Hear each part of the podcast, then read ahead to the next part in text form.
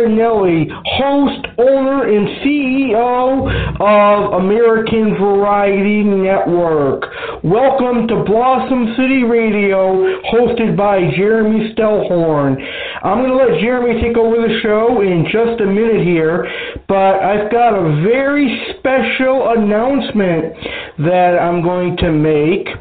But first, I would like to say happy birthday to Jeremy Stellhorn. I'm actually late for this birthday shout out. Actually, his birthday was last Tuesday, but we had so many technical issues, so I couldn't really get to do a birthday show. But hey, I'll say happy birthday right here on his episode of Blossom City Radio. So happy birthday, Jeremy. I hope you had a wonderful birthday.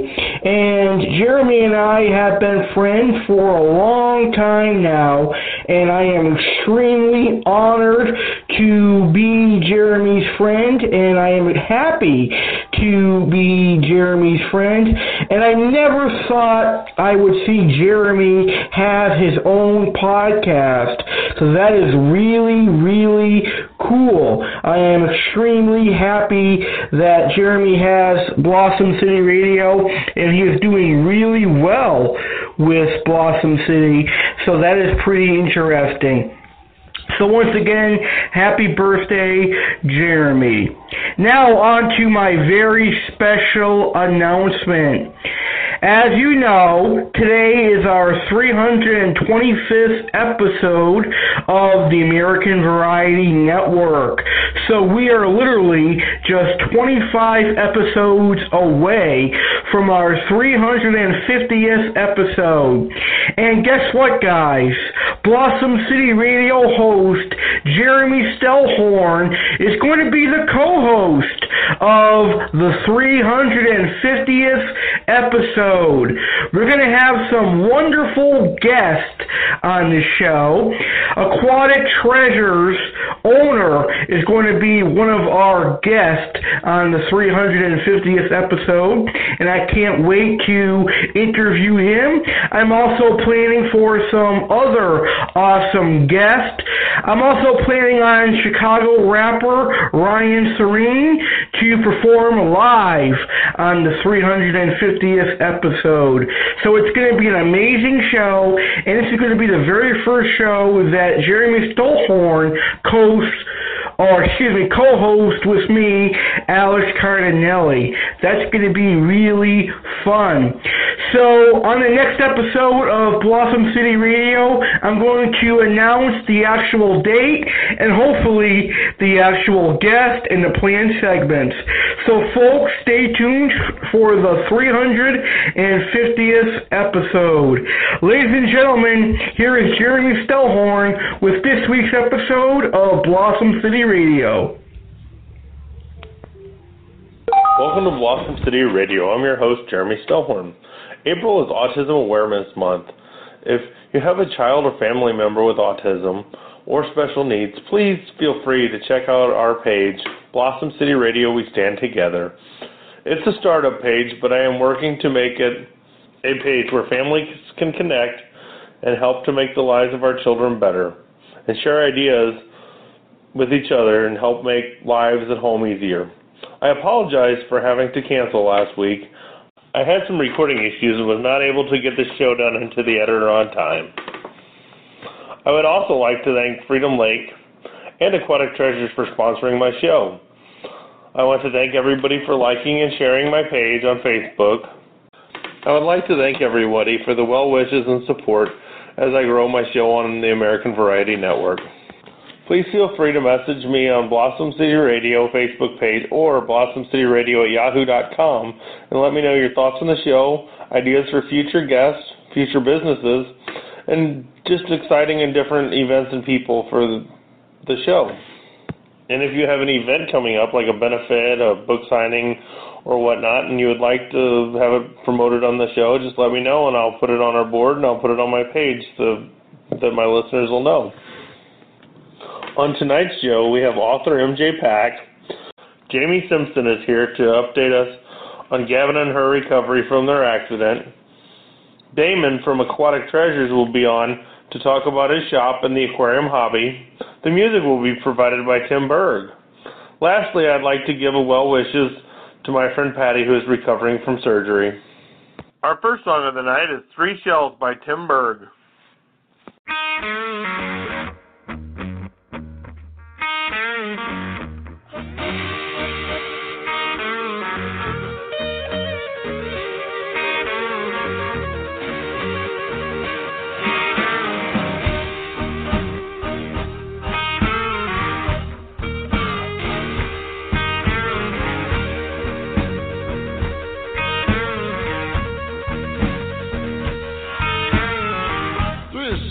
Pocket, Lord.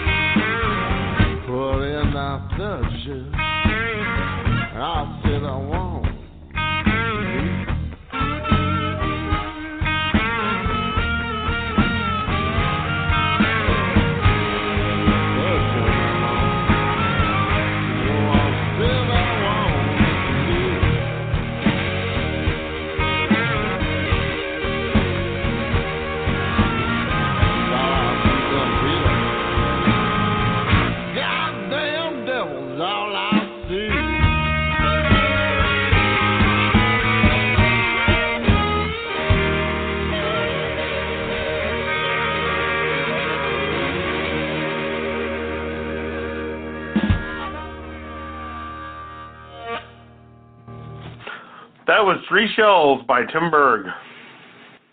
Please welcome Jamie Simpson to the show.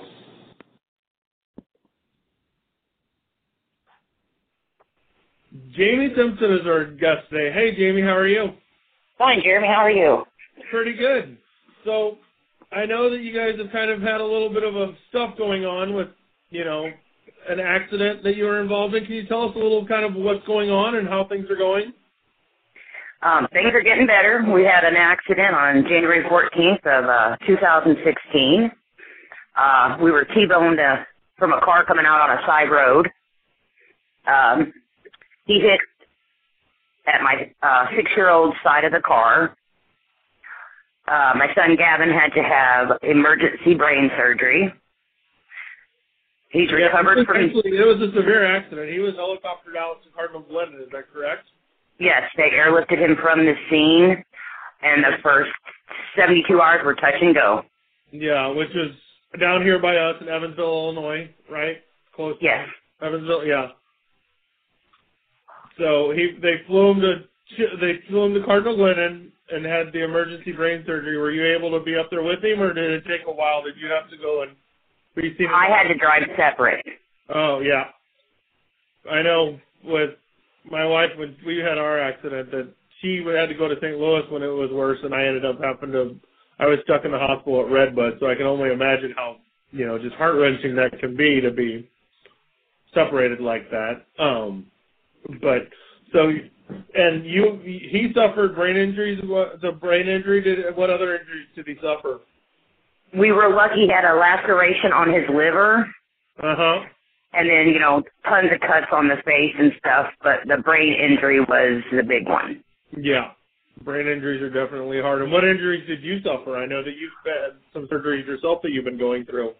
Yeah, um, after he had his emergency surgery that night, I refused to go get checked out till, uh, I got to see him out of the operating room breathing, you know, until I got to visually see it myself, I refused to get checked. Yeah. and uh I went next door to SLU to the hospital there and they checked me out. Well it ended up I had a complete torn ACL oh, and my meniscus was torn some. So I just recently had surgery two weeks ago. yeah. uh, And you're doing therapy now to be get, getting him back and to get moving around and help take care of your son. Yes. And so how is he? How is he? How is his recovery going? He's doing pretty good, still has um uh issues with being in a car of course. Uh he hasn't been able to go back to school yet. So that'll probably hold him back a year. Yeah. So it's just a day by day process getting over everything. And he's still in line for surgeries. He's had several surgeries, and he still has a few more that he's getting involved with. Yes, we have to. Yeah, we have to go see a plastic surgeon coming up in April. Well, April. It's already April. Um, April is 12th to see about putting his skull back together. Yeah. So And so, um, but so they had that. They helicoptered him out, and then you guys have been doing several surgeries and therapy. Um, and I know that he also had some struggles when he was younger too. So you guys have kind of been battling with that. Can you tell me a little more about some of the other stuff that poor Gavin's had to deal with to kind of get yeah. where we are? Well, when he was born, he at exactly 24 hours old, they flew him to Cardinal Glennon. Um, he ended up having to have surgery at a week old. His esophagus was not together. After they that healed about two to three weeks, they found out he had severe tracheomalacia, which is a floppy airway. So they had to put a trach in, and then a vent. He was put on a vent to breathe. Yeah. And then about um say two months after that, since he could not eat by mouth, his suck and swallow was not together, they had to put a feeding tube in. Yeah. And he was in the hospital from the end of May to the beginning of October when he was born Yeah. at Cardinal Glennon. And then he did um two years on the vent. He got off the vent and then in December of 2013 he had a trach removal surgery. Uh huh. You know, he had ton of stuff till we got to that point. So, you know, he was doing really good, no Uh-huh. trach, nothing. And in February this year, he was supposed to be getting his feeding tube out. Yeah. Well, the accident happened, so the feeding tube didn't get to come out. Oh man. Yep. So he's just been a fighter. He rolls with the punches like since he's been born. And in all the pictures, he's a very, very handsome little boy. He always seems so happy. And you said he has a really good attitude with everything that he's been going through. He's just, you know, he's got a good look on the life of it. It's really awesome. He does. Um, he's had people. Yeah, he's had people ask him about it, and he said, "Well, the most important thing is I'm healthy and I'm alive." And for a six-year-old to look at it that way is awesome. Yes, it is. It's very awesome. You have a strong little boy there. Very amazing. And it was actually Yes, he is. Thank you. you guys were going on a night out or a day out is when the accident happened. It was actually supposed to be a fun time. Yeah, um, he had been doing really good in school, and we were just gonna have a mommy son date night, which you know, a trip to McDonald's, and you know, he was excited, Yes. and that's where we were on our way to. And yes, and then everything kind of just unraveled a little bit. But he's doing well. Yes. Uh, if and, and you know, I mean, I know that you know, with he has one more surgery or several surgeries left to go. You know. We don't know for sure till we talk to the plastic surgeon and how they figure out how they're going to fix the skull. Uh huh. It, depending on what route they decide is the best, it could take multiple surgeries down the road, or if they can get it fixed in one surgery. Yeah. Because the skull, he still has room for his skull to grow, so they have to figure out an option. Hopefully, they can do something to where it grows with the skull, and then possibly only one surgery. But we won't know till we find out from uh, talk to the plastic surgeon. Yeah. Definitely, I understand that. It's amazing what they can do with modern medicine. It is. He had to he had to learn everything over again, correct, with therapy and stuff like that. Yes, he had to learn how to walk again. Um, and some of the schoolwork I've noticed he's had issues with with me doing here at home. Uh huh. But you know, it's just it could take years before we find out that there's any major damage. Yeah. As of now, there's not a little bit of the withdrawn stuff from people and that, Yeah. That and behavioral outburst he has now. Yeah, that's common with brain injury also. We know a little bit about brain injury. We've had a brain injury in my family as well. So my wife got sick and she had to learn how to walk and talk and do all those things again. So we we understand, you know, how thing, you know, what's going on and some of the issues that you guys are going through, you know, with the feeding tubes and all that. You guys have had the feeding tubes and different things and more, you know, definitely definitely more impactful on your family than what ours was, but we totally understand where you guys are coming from. Becky was in the hospital and therapy for six months, so we definitely, you know, He had a, yeah, it takes a toll on everything, family life and everything. And we've had a good support with our friends and family, so we were lucky. And the community has been great there for us. And, you know, the fire department here in town gave him a welcome home the night he came home. They brought him into town seven, seven thirty that night with fire trucks and sirens blowing. that's awesome. Oh. That, that is one of the things that I do love about the area that we live in is how everybody kind of sticks together and helps out and does what they can on everything because I mean when Becky was sick the outpour was amazing as well. So that that's one of the great things about Yeah, the Evansville the area. the Evansville Fire Department has uh, been in his life since beginning because of seizures and whatnot. They've got a first responders, and so they're all real close together. And it was just, it was great to come home that night.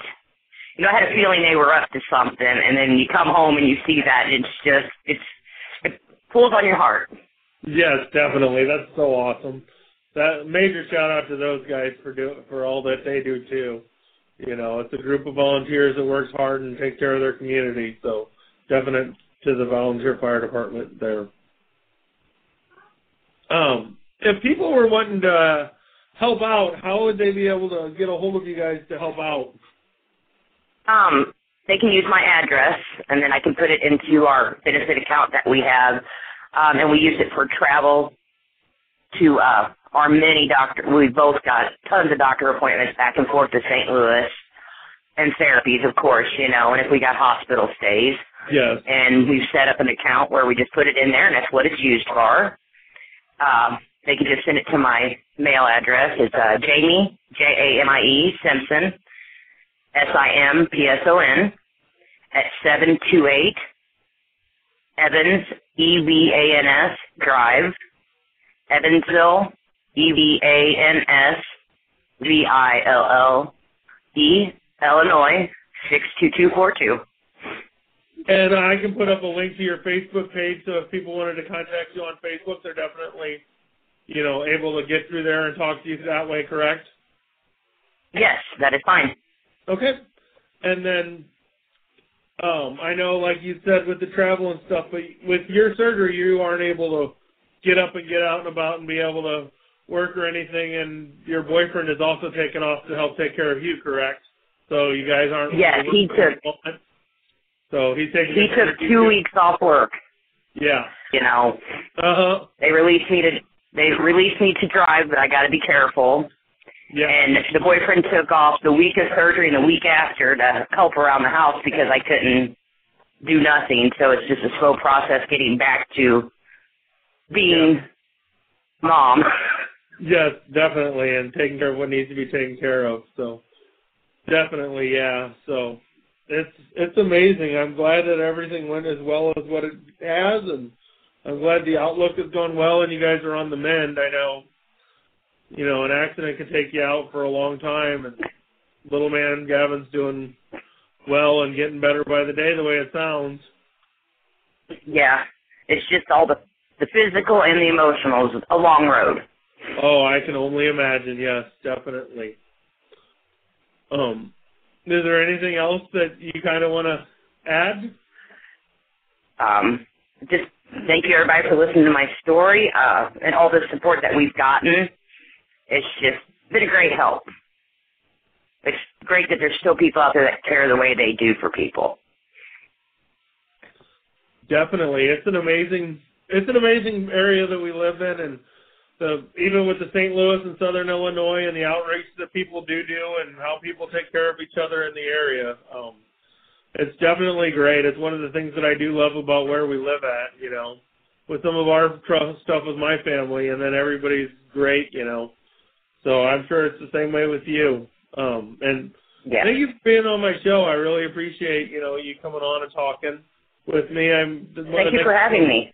I want to thank the girls at IGA for um, letting me know kind of what was going on, so I could you know have you on the show and see what we you know can do. I know they did a banjo raffle to help out. Um, Yes. I don't quite know who won yet, but we're in the process of finding out. So, um, and then from there, hopefully, we're able to get an update every once in a while and see how you guys are doing. Sounds good. All right. Thank you for being on. Thanks, Jeremy. Uh huh. Have a great day. Bye. You too. hmm Bye. Please welcome MJ Pack to the show. Tonight's guest is MJ Pack, uh, author of horror stories and many other endeavors at the moment. How you doing, MJ? I'm doing great. Thanks for having me. Mm, Yes, it's been an honor. I've actually found you on the Chilling Tales, and I've kind of been interested and read some of your stuff. It's been really good. I appreciate you know being on. Yeah, thank you. Yeah, Chilling Tales is a, is a great organization. They're they're doing so much in the horror fiction audio world right now. Yeah, and it's really well put together. It's kind of like old time radio. So I was I'm an old time radio buff, so I definitely got hooked on that fast. Oh, great. So how did you get into your writings? Well, I've actually really been into reading and writing since I was a little kid. Um, I remember when I was like, I might have touched on this in the podcast, but uh, when I was like six or seven years old, I remember um, telling my mother I had a story I wanted to write, but I didn't know how to type yet, so she had to type it for me. So I essentially dictated her uh, a story, and I don't remember anything about it except that it was about a haunted ring and um uh that was sort of where it started and then just over the years uh I wrote um just little stories for myself. I loved writing exercises in classes. Uh once it got to college I minored in creative writing. Um but you know, you you grow up and you think, okay, I got to be practical about this. I got to, you know, do an actual job. And so I got into marketing, but um I mean, long story short, too late. Uh, I ended up connecting with somebody from Thought Catalog online, and uh, one thing led to another, and they ended up hiring me to write full time. That's awesome. Could you tell us a little bit about Thought Catalog? Oh yeah, Thought Catalog is amazing. Um, I just work on one offshoot of the website, which is uh, Creepy Catalog. That's um, ostensibly just the creepy content, so horror fiction or uh, nonfiction, which is serial killer type stuff, unsolved mysteries, true crime.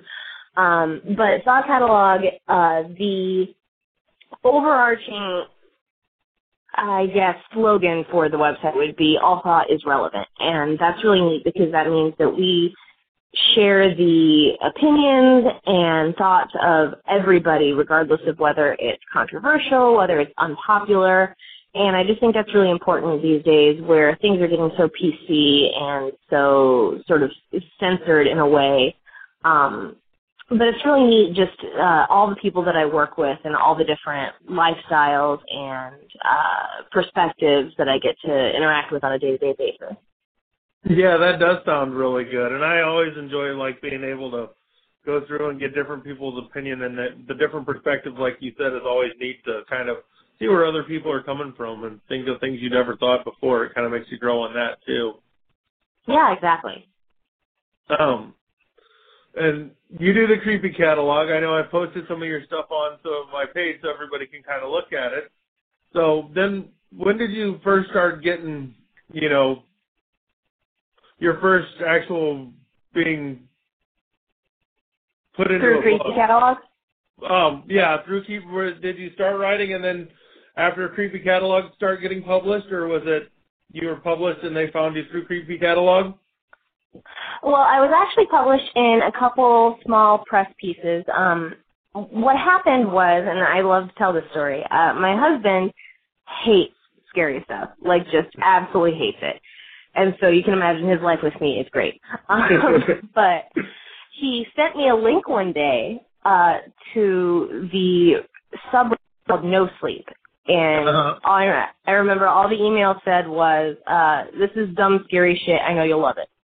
So I went and checked it out, and uh, for those of you who don't know, No Sleep is a forum where people write creative horror fiction, and the entire idea is you're supposed to suspend uh, your disbelief, and so anything that's written there, you're supposed to assume, quote unquote, is true. So I start going through these stories, and I'm like, wow, this is really great. And like I said, I was in marketing, and I hadn't done anything like you know, creative just for myself in a long time. And uh I I just thought, you know, this could be really fun. And so I was like, okay. People upvote and downvote these posts. And so, you know, stuff that's really bad kind of gets put to the bottom, stuff that's really good gets put to the top. And I thought, if I start writing here and people like it, maybe that means, you know, I, I actually still have a talent for it and I should keep doing it. So I submitted a story, and the story is now, it actually uh, does appear in my collection, Certain Dark Things. It's called Brains in the Floor. And it was loosely based on an actual experience I had with a ghost hunter who came and spoke at my university when I was in college. And right away, it was like super upvoted, and I couldn't believe the response to it. It was so great. And so I kept writing, and it was really just for no sleep at first. And then as I started doing research, I found out how easy it was to submit to other publications. So I started really like polishing my pieces and sort of getting them packaged and ready for the public. And then um, eventually, I think the first publication I was picked up for was called The Grotesquerie, which was really cool because it was an entirely female horror collection. Um, they picked up The Nightmare Club. And then after that, it was uh, April Moon Amok, was uh, the next publication I was in. They picked up Close the Door and Have a Seat. And then after that, it was Beyond the Nightlight, which picked up 10 number 7. And then Ghosts and Anthology from Beyond picked up Dreams in the Floor. And so uh, it was just kind of a, a, a side thing for me for, for a little while. But um, once Thought Catalog, it was actually just before Thought Catalog hired me full time. They offered me the book deal for Certain Dark Things. Very nice. Thank you.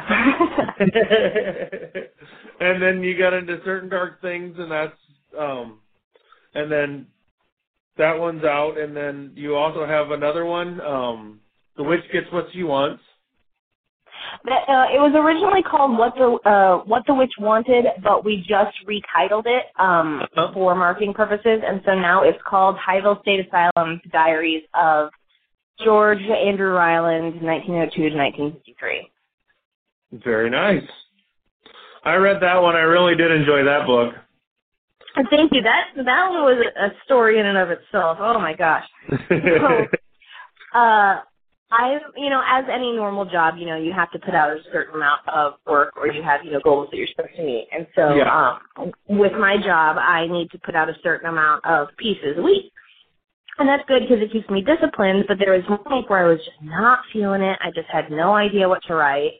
I'd had one piece I'd gone back to, I'd come back, uh, I didn't like it, and finally I was like, you know what, if I just kind of wrap this up, put like, you know, sort of a, you know, interesting end to it to where people will be interested to come back and see what happens, then I can buy myself some time and, and I'll, you know, um, I can come back and I'll be better with it. So that's what happened with the Asylum series. Was it was this story that I had started about a man who finds his grandfather's old personal logs about when he worked as a janitor in an insane asylum, and I basically just capped off the end of this first part with, okay, I'm going to come back, and then I'll like wrap it up with like maybe two more pieces. It'll that'll be it. So I finished it, and people went nuts and just, oh my gosh, this is so exciting. We can't wait to see what's next. And I said, okay, you like this? Really? All right.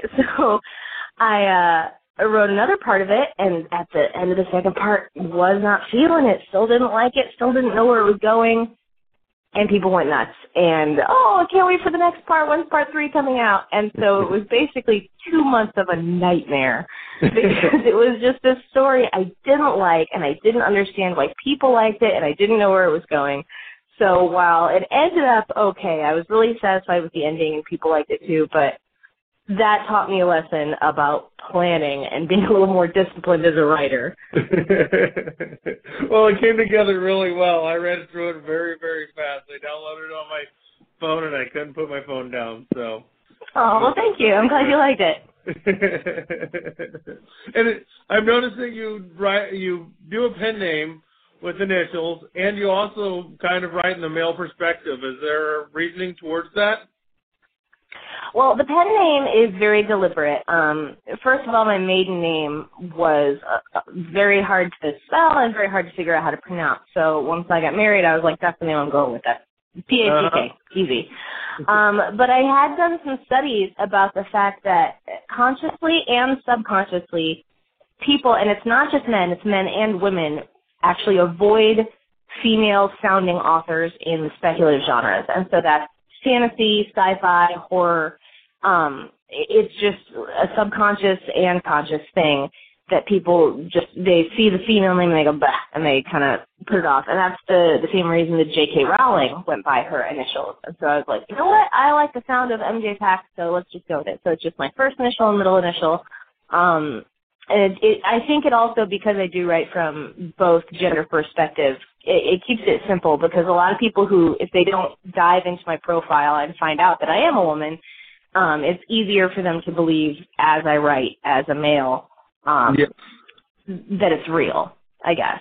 Yeah. Um, and then to touch on uh, your question about writing as a male, um, it hasn't been that difficult for me to write as uh, a male perspective. I don't know why, and I don't know what that says about me. um, it's actually easier to write from like sort of a uh, if you've read Danny's story. Um, he's kind of a, a rough around the edges guy, and it's Uh-huh. really easy for me to write from that perspective. I don't know why. Uh, but when it comes to Drains of the Spore or even like uh, the Highville State Asylum series, um, George Andrew Ryland, where it's very sort of prim and proper and strict, that one is is what causes me a little bit of difficulty where I have to really focus and and figure out. But uh, it, it's actually pretty funny. Um, I was so excited because there's a guy, uh, his name's Jeff Clement, and he runs a YouTube channel called Aural Stimulation. Now that's aural A-U-R-A-L. and, uh, he, he reads horror fiction and he, he does, he does an insanely good job. He composes the music and he does all the sound effects and he does the voice narration and it's just really, really quality work.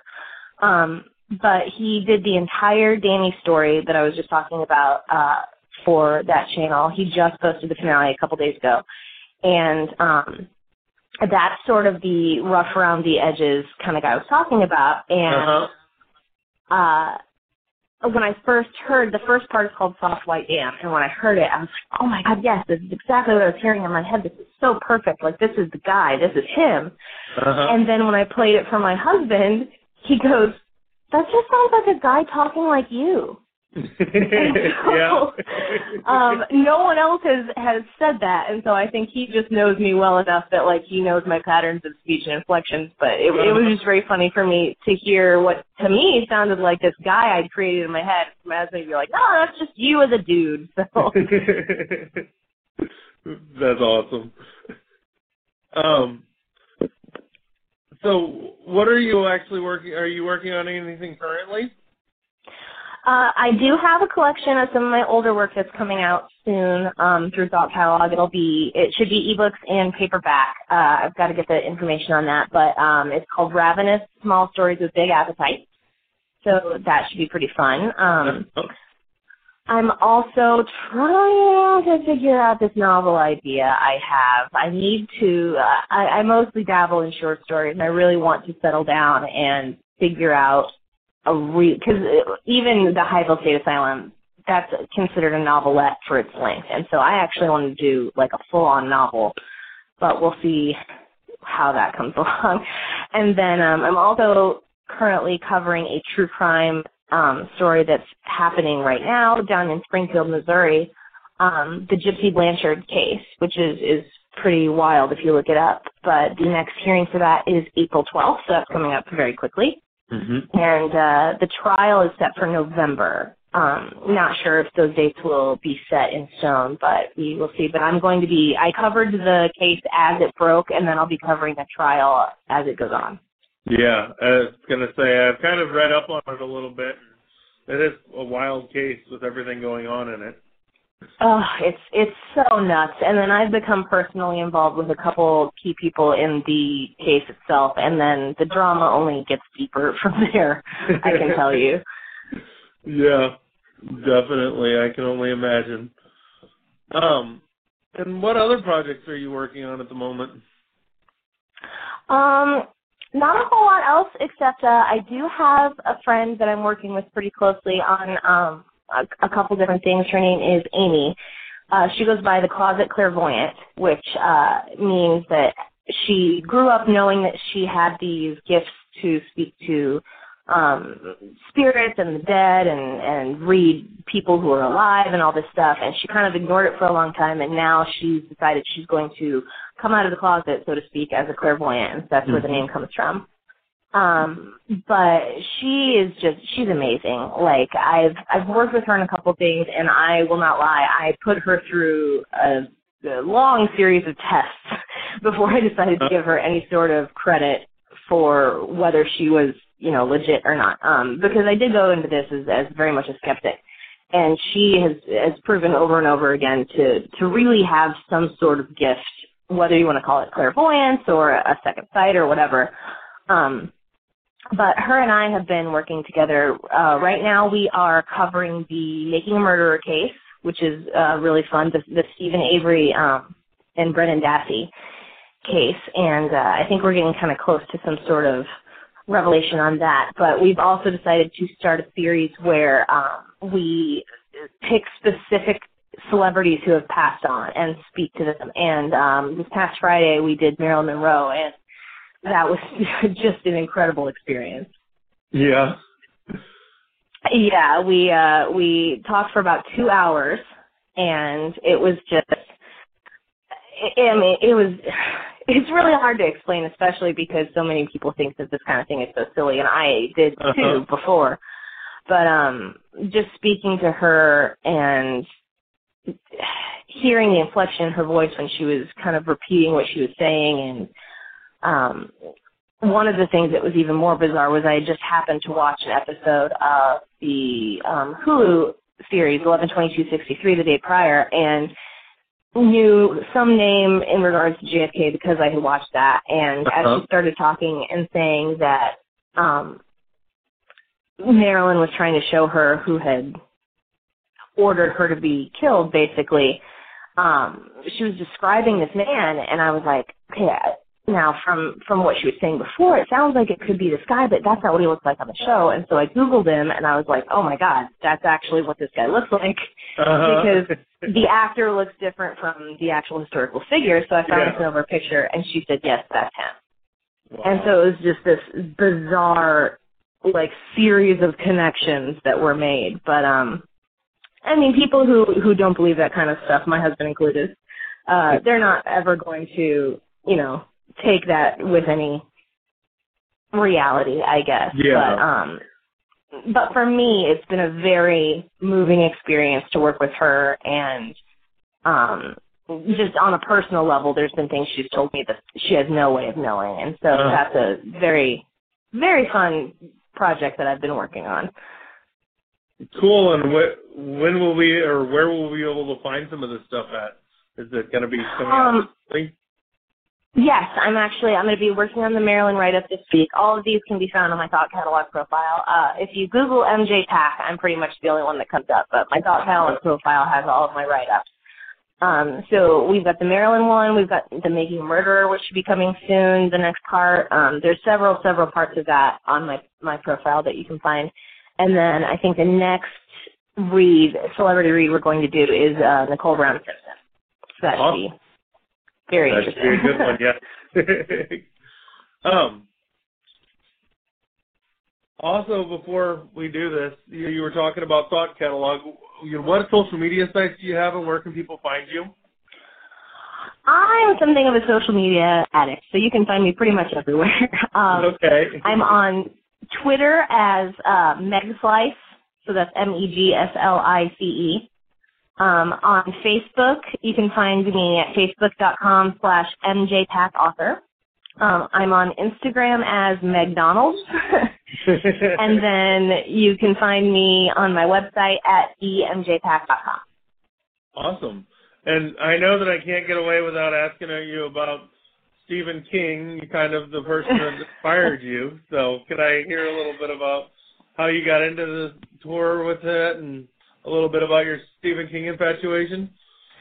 Absolutely. Um, it's pretty funny because uh, when I was a little kid, growing up in the '90s, like horror kind of became like a trendy thing for kids, which was weird. Um, because we had Goosebumps, we had Are You Afraid of the Dark, and so once I tore through both those, I was like, okay, I need more, but there was no more.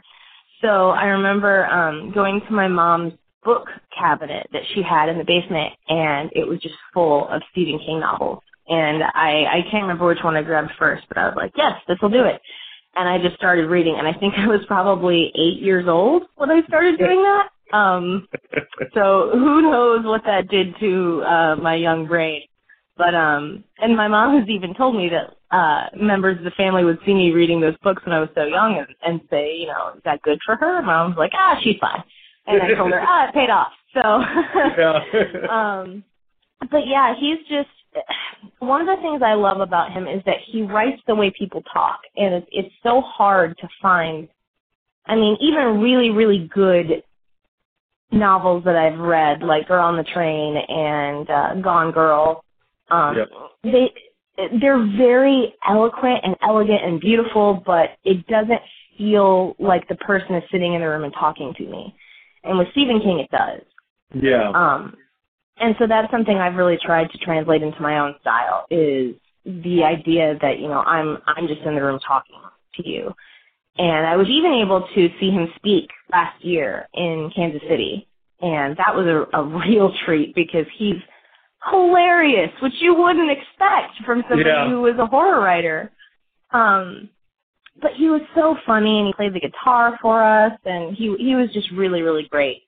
And one of the things that was really cool was um, I've always considered myself sort of an undisciplined writer. You know, I don't sit down and do what I'm supposed to do during the day, or I'll put stuff off, or I, you know, I'll go and, uh, as per the High uh, Highville Asylum series, go into things unplanned.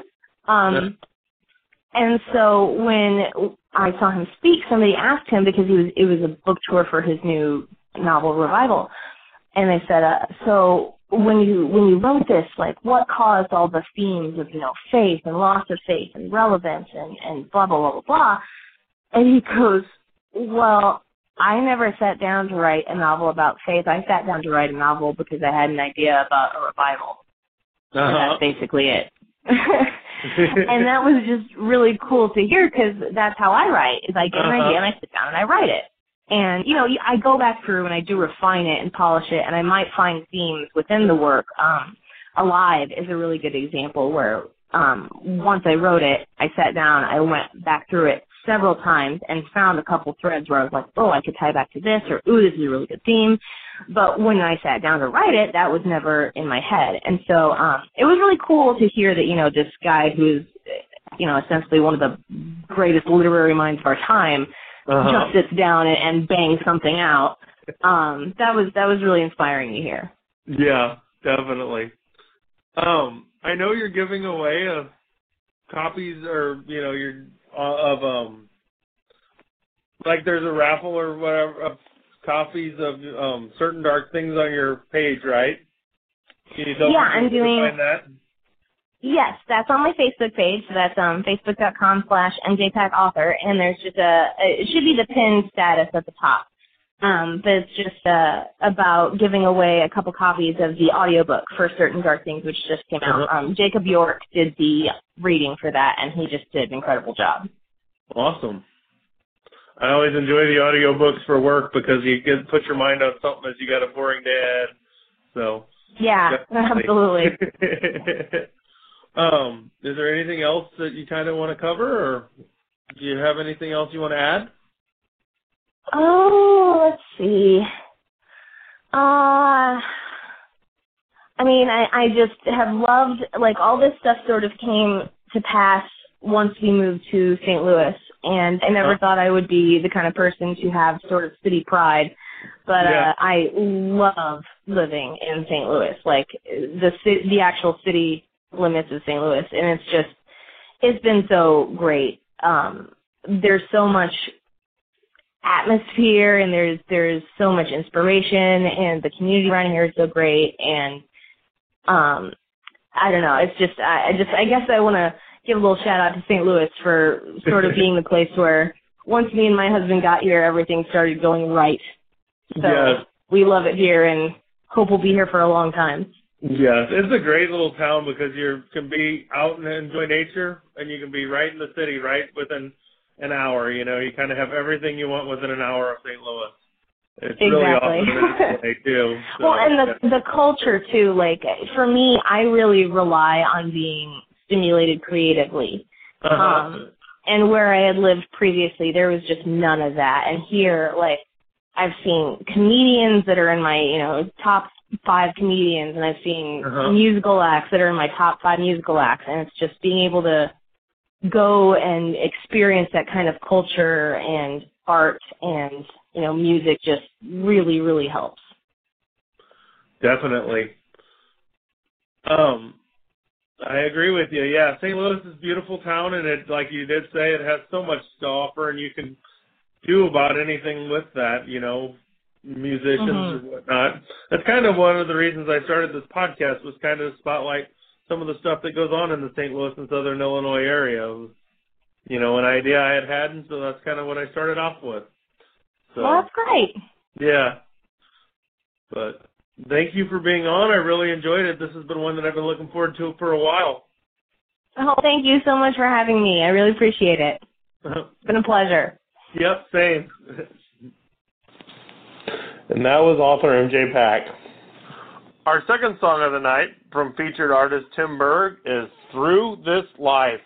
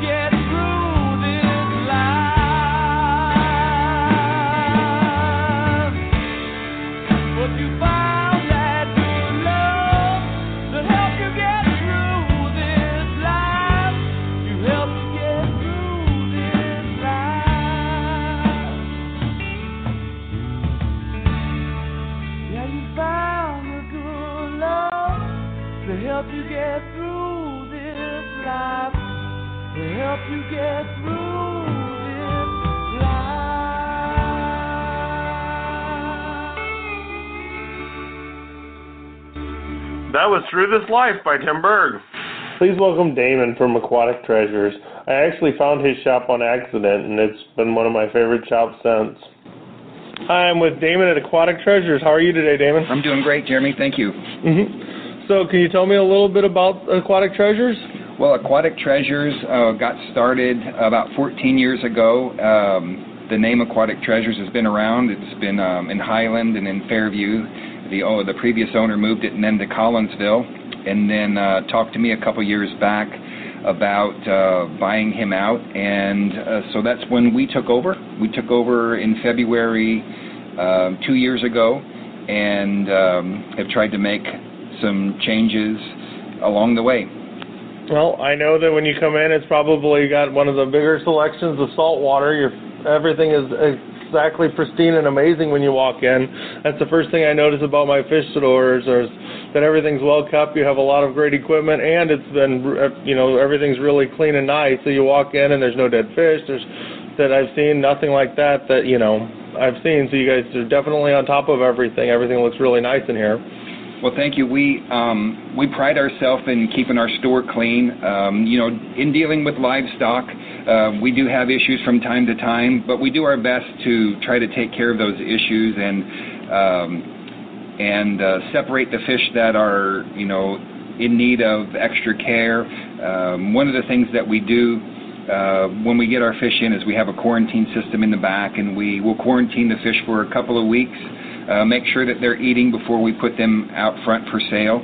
Um, and again, it's just um, it's just an extra precaution that we take, and um, doesn't mean that it's 100% successful, but we try to hedge our bets uh, for the customer and their success right out the gate.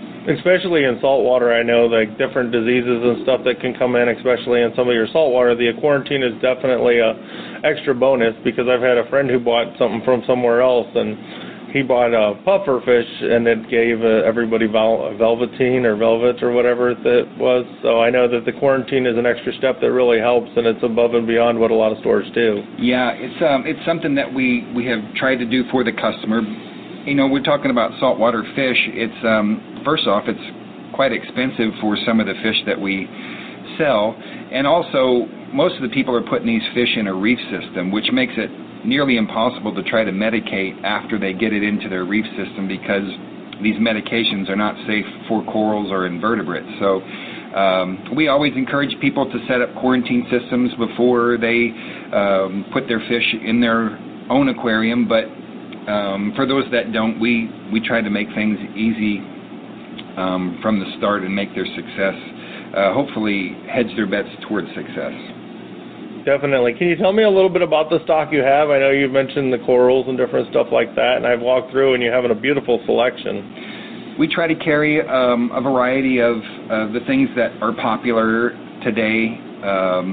You know, those are just LPS corals. People love the look of the LPS corals because they carry a lot of color and a lot of movement. Um, we have zoanthids, and we're trying to carry a little bit of uh, small polyp stony corals, anemones, and um, just the things that people are looking to put in their reef system. We can also order um, and special order anything that people might want for their aquarium that might be kind of an odd, um, out of the ordinary type coral.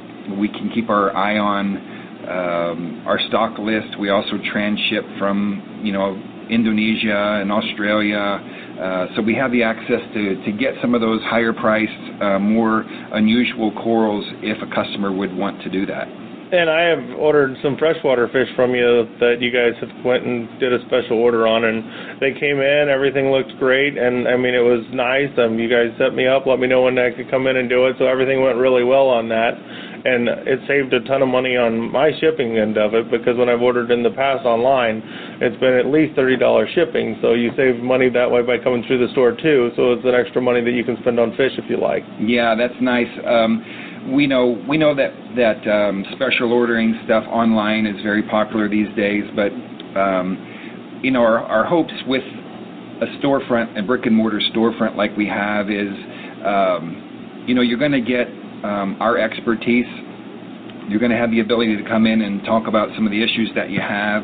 Um, and like you said, it does save money on some shipping. So, you know, our upfront price is going to be a little bit more than you would buy online, but um, you know, by the time you factor in your shipping and then not being able to see the fish, we've had you know people uh, give us some horror stories of some of the things that have gone on uh, with their with their shipping. And we understand again that online presence is um, is popular today, uh, but we'd like to encourage people to come to the store, see what we can do, and see if we can uh, match or at least um, give a fair price. And hopefully, some of those benefits of the face-to-face um, business is going to outweigh some of those benefits that there are to um, online ordering. I prefer to come into the store because I've ordered online and the fish didn't eat, two of my fish didn't eat, and then there's questions and different stuff like that. And sometimes once there's a sale, there's not the customer service. And like I said, when I've come in here, every, you guys have been great with customer service. Me and my wife and my son come in here. We spend quite a bit of time walking around, and I've asked a million questions, and you guys have always been great with that, the extra knowledge, and you guys have quite a few systems that are amazingly set up here, and just about everything you could possibly want or need for the aquarium on either side, fresh and salt. So I mean, you can tell about new products, you can learn about stuff, and you can get more knowledge from somebody who's doing it every day than somebody online who may have bought one or was thinking about buying one on a video. So I definitely like the idea of coming into the actual storefront. You have somebody you can see the fish, you can see, you know, if you want to see them eat, you can ask and have them fed. They feed them and kind of go through that. And every everything that we've talked about or done, we've you know has been a great experience through here. I know that you guys have a lot of experience with it, and I've asked about some fish that weren't you know wouldn't go with my fish and stuff like that, and you guys have been able to steer me in the correct way so I didn't put fish that didn't match and different stuff in the same aquarium. So well, thank you. We we do pride ourselves on customer service. It's one of the things that I feel is lacking in our industry.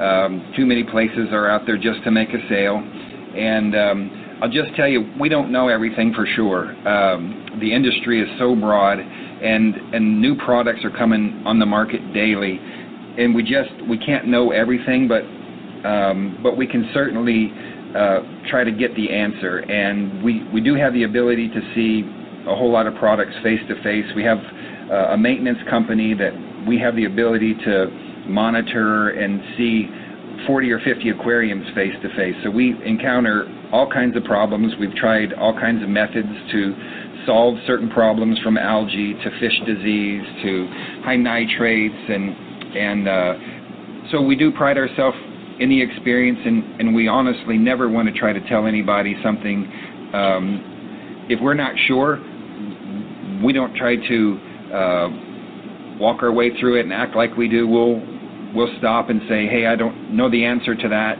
Um, one of the things that a lot of the customers have probably heard coming in here is there's a hundred. My my my saying is there's a hundred different ways to run a successful aquarium, and um, to say that there's only one way is is ludicrous. There's plenty of examples out there online, and um, you know you just see different photos of different systems that are set up, and and there are different ways to run different things. And what we try to do here is we try to cater to the person who um, is maybe brand new in the hobby or somebody who just really wants to sit back and enjoy their aquarium with um, the least amount of maintenance that goes into it, with the least amount of science that goes into it, because some of these systems can be pretty complicated. And again, not that they don't work, but but for the average person who just really wants a nice aquarium to enjoy, um, a family that wants um, something, a gr- great piece of living art in their in their home, or kids that want um, something to occupy their time, and and um, uh, those are the people that really um, appreciate the type of systems that we set up because we try to make it as maintenance free and as um, take the guesswork out of this hobby because it can really be a fun hobby, but a lot of times there's so much information out there that it gets confusing and people can get frustrated. If I had a business and I was wanting to set up a major, a big aquarium inside there, a beautiful aquarium as a centerpiece, um, you guys also do the setup and you do the maintenance, correct? Correct. Yes, and you know. I'd you, any place that you have a captive audience, whether it be a hospital, a doctor's office, a waiting room of any type, um, restaurants. Yeah, restaurants. Anytime that there's there's people just sitting around, people really really enjoy aquariums, and and um, you know it's a, it it solves uh, or it serves as a soothing effect for patients that are uh, maybe high anxiety um, and calms them maybe before sitting into a doctor's office. We have aquariums at hospitals where people just countless people come up and tell us how they enjoy just being able to relax while their loved one is in surgery or you know it just takes their mind off of what's going on and um, you know people just generally love aquariums and and um, for those businesses that wonder if it's worth it or not to put it in their uh, their location um, again we've talked to people that say well we actually go to this place over here because they have a really nice aquarium and if it's the difference between going here or there for our kids' dentist, um, they have a really nice aquarium in that dentist office, and we go there because the kids love love it and have a good time while they're waiting. So there's just um, a, a lot of different a lot of different um, applications for the aquarium, and and um, you know people love it, but it just looks really good in your location as well. And it's nice just to have it in the place. It brings up, you know, just the whole atmosphere. There's nothing like a beautiful saltwater tank or a beautiful discus tank, with depending on which side you go on. Because if you get three or four discus in a nice big tank and some plants and stuff like that, that's just one of the most beautiful things you can see on some of the fish, the freshwater side. Yeah, I couldn't agree with you more, Jeremy. It's um, um, you know, I, I'm partial to reef tanks. Um, I've had a passion for the ocean environment for a long time, but um, but honestly, side by side, um, a really good planted tank with discus or angelfish, and I mean, it's it's hard to rival a good planted tank for sure. Definitely. And then saltwater just has so many colors. It's such a beautiful, and then like everybody loves the clownfish and different stuff like that. And then you can go way out into some of the just extremely beautiful fish that are more rare. Yeah, yeah, they uh, they have things that uh, it's interesting to have some of these these uh, rare fish come in and people look in the aquarium and say, what is what is that? We've never even seen anything like that before. So the ocean is is a, an amazing place. It has things that you just you can't believe these creatures come come out of the ocean and uh, uh, so that's kind of a fun thing, you know. But um, again, on on the freshwater side of it, you know, it, it just is something that um, can be a benefit to to anybody to set up, learn about how to care for animals. Um, uh, you know, there are kids with challenges. We've talked about this before. There are kids with um, physical dis- disabilities, autism. Um, there's proven scientific data out there that uh, shows that this is very beneficial for uh, those type of children as well. Even mental illness and bipolar and stuff, a lot of this um, research shows that it has a calming effect on people. I've been doing a lot of studying on that. So, yes, definitely it's a major advantage, too, you know, something that's also beautiful and enjoyable. Right, right. Very captivating. Um, very captivating for um, a person that comes home and has a hard day at the office and just needs to sit back and relax. You know, down to somebody who's using it for more of a, a calming effect with, like like we had talked about, some medical disabilities. I have a friend who is a stock trader, and he has the, a beautiful discus tank, and he's a, that's one of his major things to unwind, his major hobbies. That's kind of what gets him through his days after a long, hard day at work on the floor. I can only imagine. so, if somebody wanted to set up a tank or to talk more, or just even come in and see a little bit more about the place, how would they come about getting a hold of you?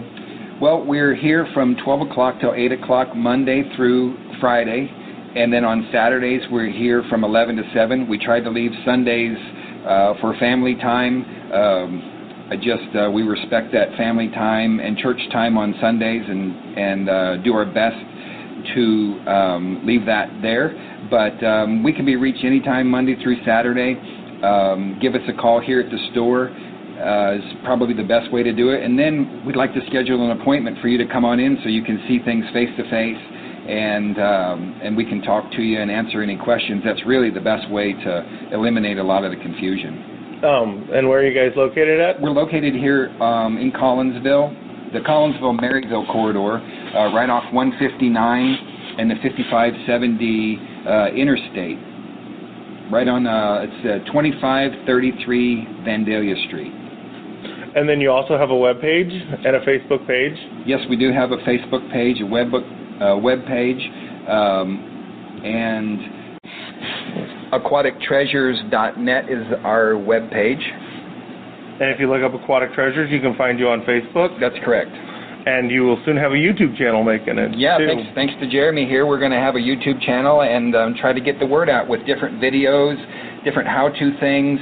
Uh, we'd like to try things on a weekly basis to maybe um, highlight some product inf- information, uh, some neat things that we've seen come down through the pike that you wouldn't find at most uh, stores, um, and uh, maybe some how-to videos on how to get those set up and some progression on what that looks like week to week. Thank you very much. Um, is there anything else you'd like to add? Nope, we just appreciate um, people's business and enthusiasm about the hobby. We love to talk about it as much as anybody else does, so we'll enjoy having you come on in and, and give us a try. And the phone number is? 618 344 7333. And thank you much for very much for being on. I enjoyed this. I always love coming into the store and checking it out. Come in and see how beautiful everything is up here, guys. Well, thank you, Jeremy. And that was Damon from Aquatic Treasures. Check Aquatic Treasures out on Facebook, YouTube, and at www.aquatictreasures.net. Now it's time for Brody's joke of the day. What did one eye say to the other? I don't know what. Between me and you, since something smells. now it's time for our community board. On Sunday, April 10th, Cookies for a Cure. Baking and supporting a cause don't get any easier than this.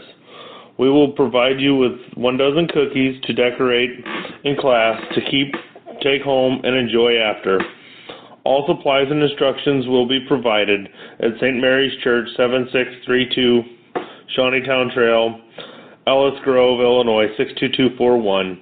1 to 4 p.m. $35. Call Jennifer Shimonik at 618-859-3591. On April 14th, Sarah J. Hartman Deckero will be signing her book From Here to Heaven at Valmeyer, Illinois Library from 5:30 to 7:30 p.m. She will share her testimony at 6 and sign books before and after. On April 25th, Monday at 7, Sarah J. Hartman Deckero will speaking at First Baptist Church, Beacon Extension building open to the public.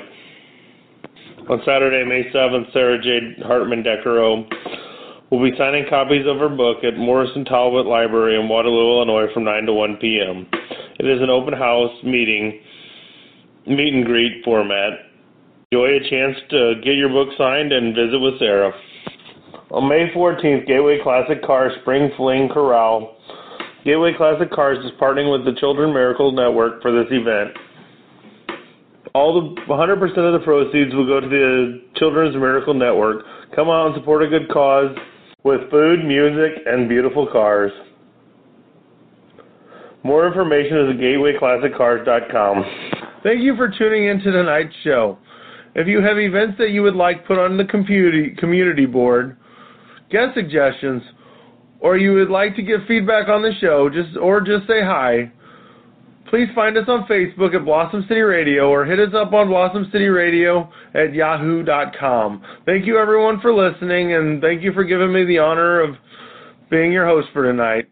Thank you and good night.